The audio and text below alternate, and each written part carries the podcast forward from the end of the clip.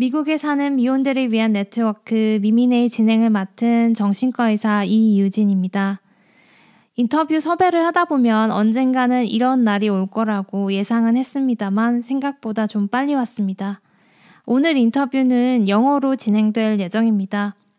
영어가 듣기 불편하신 분들 혹은 제 영어가 듣기 불편하신 분들 계실 거라고 생각하는데요. 그럼에도 불구하고 오늘 미미네 함께 해주셔서 미리 감사드립니다. 어, 영어가 부족해도 미국에서 정신과 의사를 할 수 있다는 거 제가 오늘 단단히 증명해 보겠습니다. 그럼 재밌게 들어주세요. 감사합니다. So if I speak in Korean, you might be able to understand or not. Uh, only if it's something very basic. Not probably not. Ready. okay.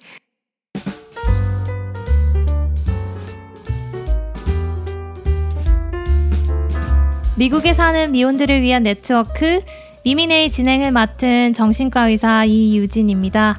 이 팟캐스트는 가족들과 떨어져 혼자 미국 땅에서 고군분투하며 자신만의 삶을 일구어 나가고 있는 분들의 건강한 네트워킹을 위해 기획되었습니다. 자, 오늘 아주 특별한 분을 모셨는데요. 제가 언젠가는 이런 날이 올 줄 알았습니다. 오늘의 진행은 어, 영어로 하게 될 것 같고요.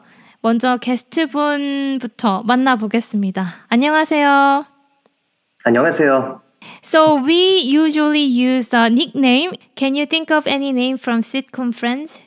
Maybe for me, the closest one is Chandler, I think. Oh, okay. I thought you might pick uh, Ross, actually. Why Chandler? Ross always seems to make bad decisions, in my opinion. so I don't. Are you a funny guy or you like joking around or cynical? Um, I like joking around. I think Okay. uh, I think he has a, you know, playful personality, which I think is is similar to me. He doesn't make a lot of bad decisions like Ross, at least. Can you tell us about yourself? Just a little bit of yourself. I'm a doctor. I live in Los Angeles. I'm I've been living here for nine years now. I came here to finish out my training and continued working. I am working as a as a doctor at a university, so I do teaching and research in addition to taking care of patients. So Chandler, did you know you're the part of the reason why I started this podcast? Me? Yes. Just me? Really? Right, because. I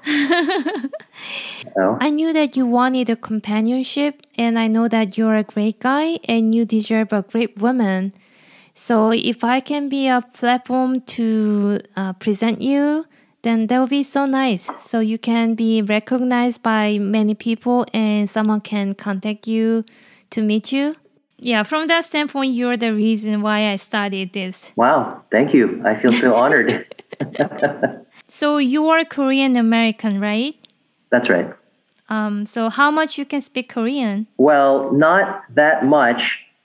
I did not speak growing up. Um, when I was, you know, I was born here in the States. And I think my parents did not want me to, you know, not speak English well. So they really wanted me to speak in English. Um, so I didn't really speak any Korean. My grandmother uh, moved in with us when I was about 10 years old.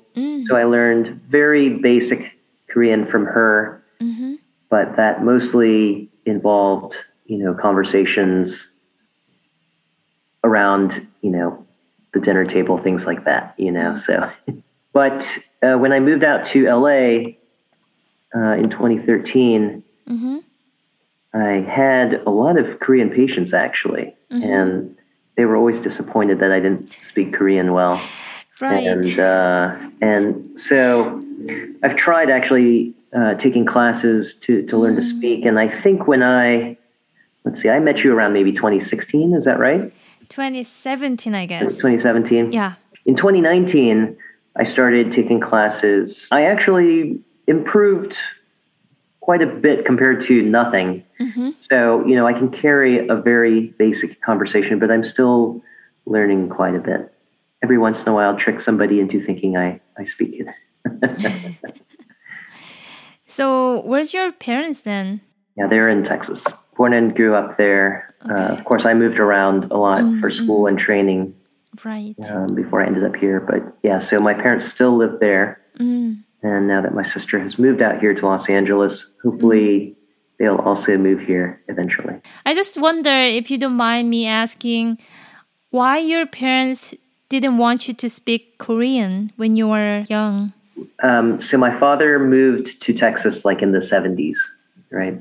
We lived outside of Houston in a smaller city. There were three Korean families my dad and his two classmates from medical school. So, uh, and that's it. It was all white people, just, you know, or, or non, non Asians, I guess I would say. So I started, um, I think, going to some kind of nursery or preschool when I was pretty small. And at that point, I was still speaking Korean as a as a small child. But they said when they put me in with other with the other children that I didn't interact with them, I didn't play with them, Mm. And so I think they realized it was going to be a problem for me. Mm. So they basically stopped speaking Korean to me after that. You know, I, it, it was almost like I thought I was like a white person. You know, uh, all my friends were. All the things I did were the things that they liked. You know, so um, we did go to Korea once a year every summer. Mm. You know, to see family, and so I got to you know experience the Korean life and, and see my family and connect with them. So we were still close with them and and of course we would eat you know Korean food at home and things like that. But I didn't have uh, a lot of other connections to Korean culture that I think a lot of other people do if they grow up in California or if they grow up in Korea. So um, yeah, it was it was definitely a, a a very different experience. I think. So, Chandler, you told you thought you were like a white person, right? Can you tell me more about that? What does it exactly mean? I, of course, I did not think I was white. That you know, I, I never thought that. But well, I'm not that different from others. That's mm. that's sort. Of, I you know, see. I, I still do the you know I still go to school like the other students, etc. And and in that way, uh, you know, there there definitely were sort of events in the news around you know racism and things like that happening. Of course, the LA riots was probably one of the biggest ones that happened when I was kind of around that age, and you know, Koreans were you know pr- fairly prominent uh, from that standpoint. And then I think the other thing that would happen, you know, when my friends would come over to my house, they would see my parents speaking in another language. They would see us eating a different type of food, point out these differences and notice them. I think I was lucky that you know my friends were very kind. They were very accepting of those things. You know, it was it was not. I mean, maybe it was like, oh, this is a little bit strange, but you know, nobody ever was mean to me about those mm-hmm. things. So I, I think I was a little bit lucky in that regard because I know some people have have to deal with it in a very harsh way too. We all know that it's not easy to live in a foreign country as an immigrant. Did you have any identity crisis because you're different from the white people? I think when I got to college, uh, I started to think about it a little bit more. You know, I think I think when you're in high school and in college, regardless of, of your race, you're you're trying to figure out your place in the world. Mm, Uh, I think that's a that's a common part of kind of Right. uh, growing up and, and maturing. I read a book in college actually, and it talked about um, the Asian American experience, and uh, it's called On Common Ground. I don't know if you know that book, but it talked about sort of how you know Asian Americans, to some extent, have kind of been you know kind of suppressed in some ways. And um, and their identities, especially, have been suppressed, even though they've accomplished so much. You know, I sort of became more connected with my family, and I started, you know, wanting to learn more about um, my culture um, and my family back in Korea, um, and and kind of reconnecting with them. And so I really sort of developed an interest and a pride in in being Korean. And I said, hey, it's not something I really need to hide anymore. It's something I want to uh, be proud of, and be. Uh, I want it to be something that's a bigger part of my life, basically. You said your father is also a doctor, right? That's right. Mm. What's his specialty? Uh, internal medicine. So is he still practicing in Texas? He is still practicing. Yeah. Wow. He. Uh, I thought maybe he was going to retire sooner or later, but Mm. um, you know he's still healthy, and uh, I don't think he can even imagine not working. When did he come to the U.S.? so he went to uh, medical school in Korea, Mm-hmm. uh, and then you know uh, did his training. Uh, w- was in the army for a little bit, Mm. and then this was in the 1970s, and I think a lot of Korean doctors were moving to the U.S. Yes. around that time. At the time, yeah. uh, just because of the opportunities Right. were so So- different. So Yeah, the door was wide open at the time. right, Mhm. right. So so he came over here, and you know he had to do a residency. Mm. Uh, so he did that in uh, Pittsburgh.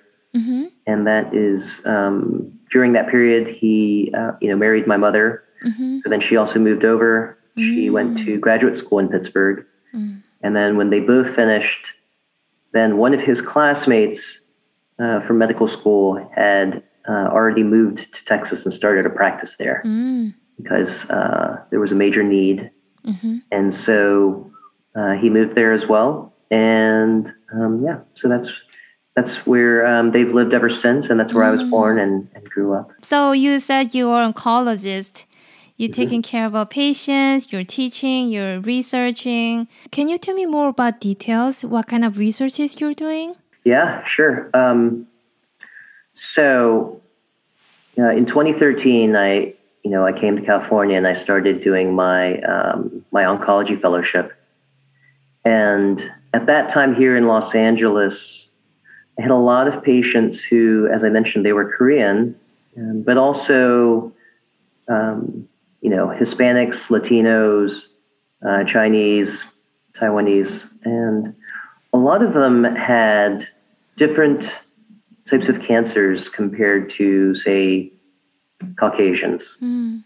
And what we saw was a lot of patients had uh, stomach cancer, Mm. is of course very common for Korean people Right. uh, and then liver cancer and and um, and lung cancer as well. And around that time, I became very interested in this because, well, I I felt it was I felt more um, I felt it was more rewarding to work um, and treat these Hispanics and Asian patients. I just felt connected to them, and I felt like I was helping them Mm. uh, and that was a very gratifying thing to me. But at the same time, the science was also very interesting to me because the genetics of cancers are different depending on your race. Mm. Can you tell me more about that for us? Yeah, so it's it's very interesting. Um, there was this scientist, uh, an oncologist from Hong Kong, and around 2007 and 2008, he made this discovery that Chinese people who have lung cancers or Asian people who have lung cancers are completely different from whites or blacks who have lung Oh. cancer. In fact, the Asians usually they're not smokers. Mm-hmm. And instead, what, what causes the cancer is that it's actually a, a, a genetic mutation. Mm. So he recognized this, and then he also said, Hey, there's a drug that might work on this specific mutation. Mm-hmm. They did a clinical trial, and it showed that you could use this other drug, which was not chemotherapy, Mm. and it treated those lung cancer patients so well. They would live much longer Wow. than any Caucasian or black person getting chemotherapy. That was like a revolutionary discovery. Mm. And that was really the start of what we call personalized oncology, Mm. where when somebody has a tumor, now you study the genetics. And if Mhm. there are certain genetic mutations, then there are, you know, these amazing drugs that will work so much better. They don't have bad side effects. Um, and, you know, there's actually a movie um, about this uh, called The Farewell. I don't know if you've heard of that. Uh, it's uh, it came out a few years ago. It's got this actress named Awkwafina. Mm. She's a, she's a famous. Uh, she's she's Chinese. She's actually part Korean as well. Mhm. She's a she's an actress. But anyway, so in in that movie, her grandmother has lung cancer, and they she takes the medicine. But Uh, is that a movie like uh, the family not share that she has a cancer? yes, that's right. I they think I saw wanna, that movie. Yeah. Yeah, they don't want to tell the diagnosis. So Yes. it's based on a true story. Right. So- So that was so interesting because I thought, is that miracle? Because the doctor says it's a terminal cancer, but she survived the cancer, right? Yeah, She she got the right medicine to treat the cancer, so that's why she could live longer than the doctors expected. it's a it's a miracle of science. Yeah, there's a Mm-hmm. lot of these So if you're an Asian person, you have lung cancer, some of these treatments, you can live for a long time. hmm So it's, uh, That's amazing. anyway, so, so because of that, I, I was, you know, so fascinated by that. And I, you know, I wanted to try and continue doing that kind of work. I wanted to work with, with Asians. I wanted to study um, how to treat stomach cancers because they're so dangerous, especially for Koreans. Mhm. So that was kind of what I had been thinking about doing. Um, and then the other thing that happened was in 2014, uh, a new type of cancer therapy came out, and that's called immunotherapy. Mhm. And, and the idea there is these are treatments that stimulate your immune system. So your immune system should protect you from anything that doesn't belong in your body. Mhm. For example, bacteria or virus. But also, if there's cancer in your body, your immune system wants to get rid of it Mhm. and you know and and and, and uh, eliminate it. So these new cancer immunotherapy drugs came out in 2014, and they were being studied in lung cancer. Mhm. Um, so I thought, okay, lung cancer is really fascinating. That, that's what I want to work on. Mm. Um, but then in 2015, um, one of the professors at uh, our program left, and he was the person who had been treating skin cancers. Mm. And in skin cancer as well, they use immunotherapy. And so my boss came to me and said, Hey, since you're graduating, would you be interested? I know you're interested in maybe doing academics and research. Would you be interested in studying and treating patients with skin cancers? And at that point in time, it was not a very attractive job. Nobody wanted to treat skin cancers because Why not? well, because there weren't good treatments, Oh, and all the patients would die. that's the worst. Right. So all the all the doctors were, you know, kind of depressed and sad Yeah. because patients, 100% of them would die. Mm. But the immunotherapy stuff had also just started. So I thought, okay, well, maybe I'll try it, and who knows, maybe the immunotherapy will will improve. So, um, so you know, I I agreed to take the job, and I told myself, well, maybe I'll just do this for one year Mhm. and you know see how it is. Um, and you know, I'll, I'll try it out and see what happens. I thought, well, maybe the immunotherapy will will, will be good. So um, I took the job and I started doing that for a couple of years. And pretty quickly, we found out that immunotherapy has been pretty much the biggest breakthrough in Mhm. cancer treatment, uh, like in maybe 30 years, actually, because it works very well in skin cancer. Mhm. Now, almost everybody's cured. And it also works in over 20 different types of cancers now. So I became an immunotherapy expert Mm. pretty quickly because it was so new. Uh-huh. So even though other people had been treating skin cancers for 30, 40 years, Mhm. I had almost as much experience as they did. Mm. And so they started studying it in one type of skin cancer. And then by the time I joined faculty, I started studying it in other types of skin cancers, and it was working in almost all of them. And so patients would come to see me and they would say, I have terminal skin cancer. Everybody said, There's nothing I can do. Mhm. And we would be able to cure them basically with immunotherapy. So that was, uh, you know, kind of this really incredible, I, you know, people call this basically a miracle drug Mhm. um, and they they even won the Nobel Prize uh, for Mm. for these treatments. So um, anyway, so I've been involved in research doing this uh, at my hospital. We run clinical trials. Mhm. So when patients have tried other drugs or immunotherapy drugs or chemotherapy or whatever, we uh, we try to use different treatments, combinations, um, whatever we can to to help them depending on on their cancer type and their cancer stage. Mhm. And so yeah, that's um, that's basically what I do.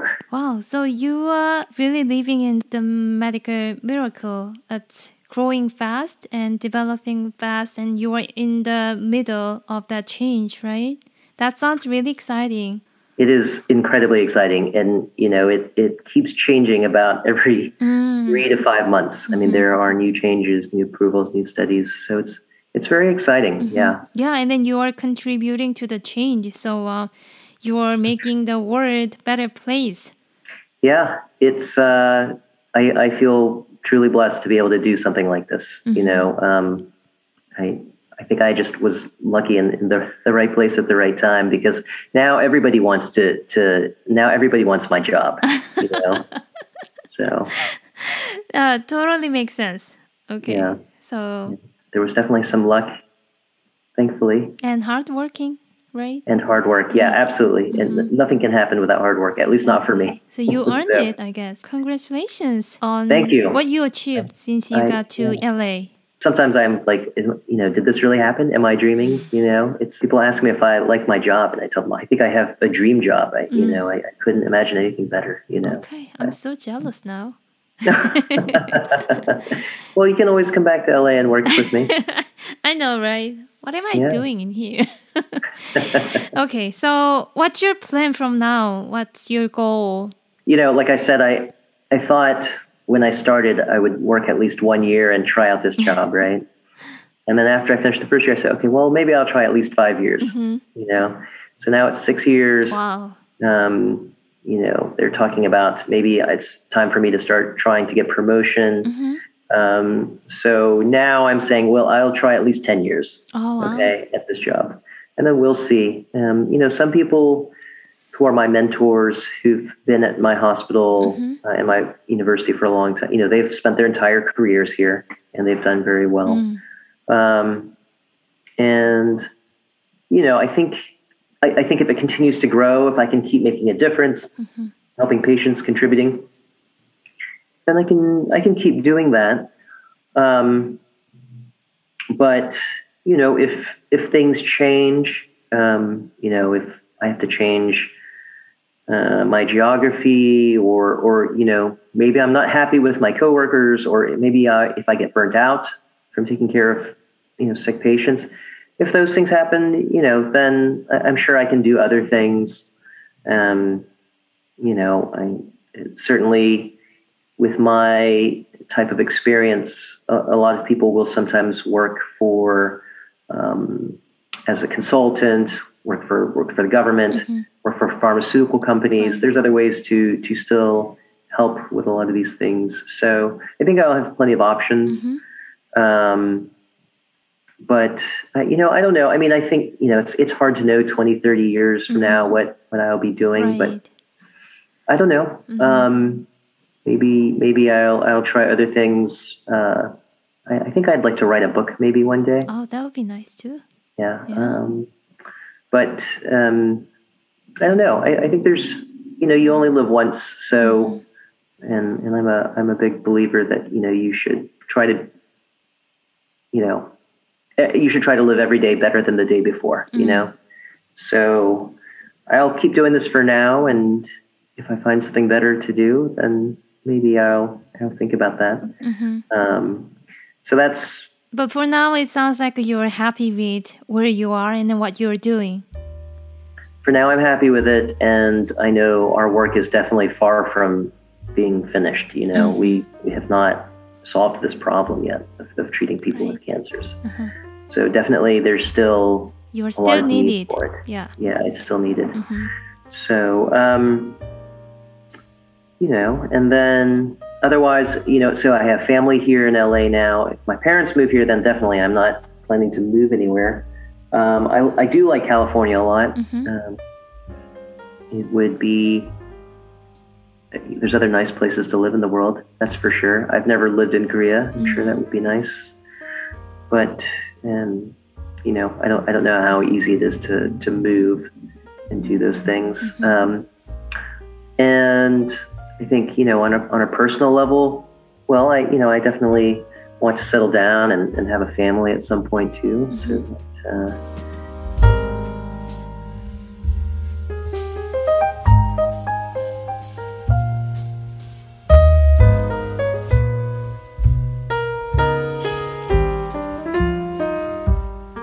챈들러님과의 인터뷰는 2부에서 계속 이어나가겠습니다.